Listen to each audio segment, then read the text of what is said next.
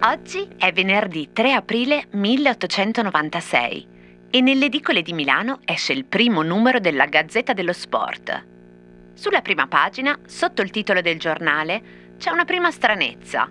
In corpo, un po' più grande dello stesso titolo, c'è scritto Il ciclista e la tripletta, perché la nuova Gazzetta dello Sport viene dalla fusione di questi due giornali, entrambi di argomento ciclistico. Appena sotto troviamo la seconda stranezza. C'è scritto che esce il lunedì e il venerdì, perché le gare di ciclismo, che allora è lo sport più importante, si fanno nel weekend, ma anche mercoledì e giovedì. Ma la cosa più strana di questo numero, e sarà così anche per quelli a venire fino al 1899, è che il colore della Gazzetta dello Sport è verde.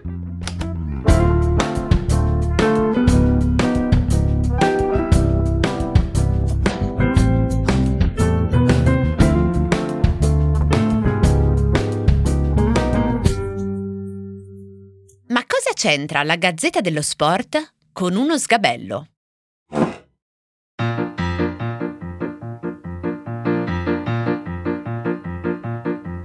Farà piacere un bel mazzo di rose e anche il rumore che fa il cielo fa. Ma una birra fa gola di più. In questo giorno appiccicoso di caucciù sono seduto in cima a un paracarro. Cominciamo col fare un po' di ordine per così dire cromatico.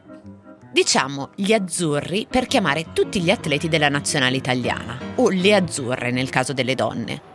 E lo facciamo per la tradizionale maglia azzurra della prima nazionale di calcio.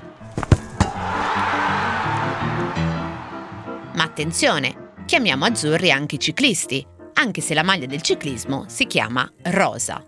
E si chiama rosa perché tutti e tre i primi e principali Grand Tour ciclistici furono ideati e lanciati da giornali sportivi nei rispettivi paesi. Equipe, inizialmente l'Auto, col suo giallo per il Tour de France, Informaciones per la Volta in Spagna e naturalmente la Gazzetta dello Sport, con rosa povero della sua carta per il Giro d'Italia. Anche se, come abbiamo visto in apertura, il colore delle pagine della Gazzetta originariamente era verde, ma il Giro d'Italia inaugura nel 1909 e a quel punto la Gazzetta dello Sport è già rosa da dieci anni.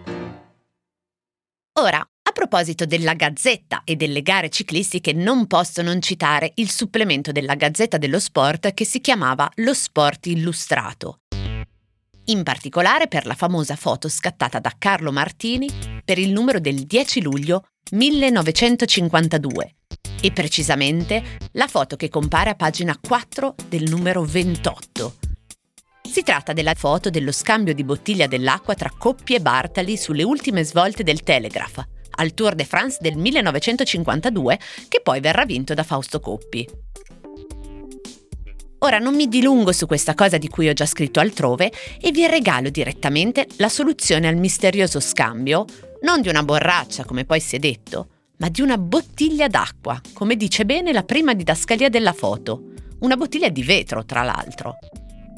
La soluzione ce la dà la seconda didascalia che compare quando l'immagine viene poi stampata a colori, nel gennaio 1953, in Un anno di sport, 100 avvenimenti, 100 documenti, 100 lire. Didascalia che dice Bartali passa l'acqua alla maglia gialla Coppi. Quindi è Bartali il gregario in quell'occasione. Ma a complicare le cose c'è quella maglia gialla di Coppi. Oibò. Ve lo confermo, Coppi vinse per l'Italia, vinse per gli azzurri, ma in effetti vestiva una maglia gialla, come peraltro Bartali in quell'occasione vestiva una maglia verde, ma erano entrambi maglie rosa, cioè azzurri. E sulle Alpi coperte di nevi, come perdevi, come perdevi. Parlo invece di un'altra cosa oggi, un omaggio alla Gazzetta dello Sport e alla maglia rosa che si trova nel catalogo delle icone del design italiano del XX secolo, e cioè lo sgabello Sella di Achille Pier Giacomo Castiglioni, 1957. In pratica lo sgabello è una canna rosa posta verticalmente con un sellino in testa e una base basculante che implica altri due punti di appoggio per trovare stabilità, cioè i nostri piedi. Altrimenti con i piedi per aria è impossibile sedercisi. Ora, perché mai uno sgabello scomodo? Già Bruno Munari si era inventato una sedia impossibile e per provocazione l'aveva chiamata sedia per visite brevissime. Ma perché mai Castiglioni, famoso per le sue trovate funzionaliste, vi si accani tanto? Perché lo sgabello sella deve essere scomodo?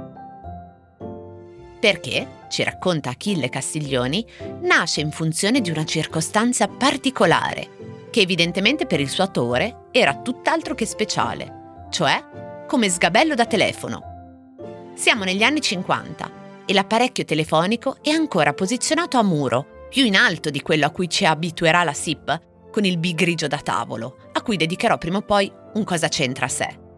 A casa Castiglioni, ci racconterà Achille, sono specialmente le donne a passare molto tempo al telefono e il telefono costa. Achille allora si inventa un modo elegantemente sadico per prendersi gioco di loro e inibirne le chiacchiere. Ecco perché un sellino da uomo, cioè la seduta più scomoda che vi viene in mente. Ecco perché una base pericolante.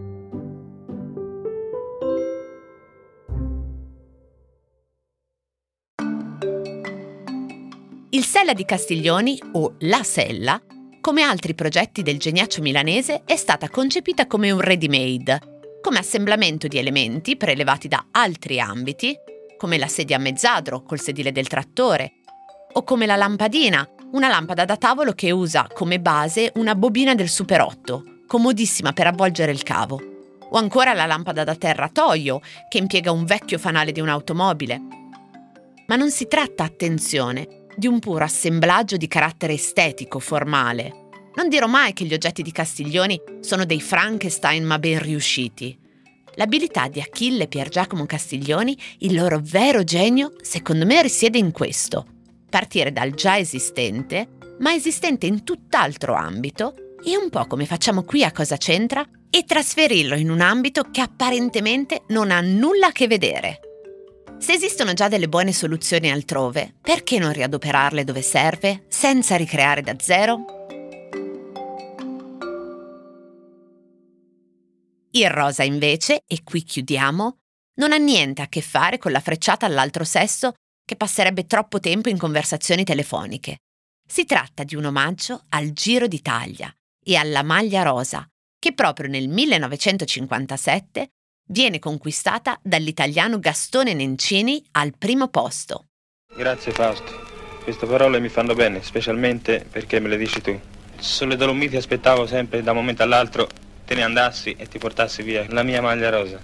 Quando sono arrivato a Trento con te mi sembrava proprio di avercela fatta. Ma poi quella foratura, quando eravamo noi tre insieme, mi ha portato via tutto. E poi, forse, essendo il 1957 l'anno di nascita della mobilità a quattro ruote per tutti, almeno secondo lo slogan, con la Fiat Nuova 500, i Castiglioni vollero celebrare così la sorella maggiore a due ruote. Eh, ci siano degli oggetti pensati che fanno parte della, della dall'arredo di questa casa dove, dove basta che questi oggetti siano oggetti intelligenti, cioè abbiano una funzione precisa e allora a secondo i vari comportamenti delle persone ognuno si contorna di questi oggetti che devono sempre andare bene, insomma, anche se sono casini, se non sono coordinati, per esempio ecco, il discorso del coordinato eh, fa, fa, anche ridere, che insomma, è impossibile coordinare un, so, un'alzata per la frutta con un water closet. Ed ecco cosa c'entra la Gazzetta dello Sport con uno sgabello.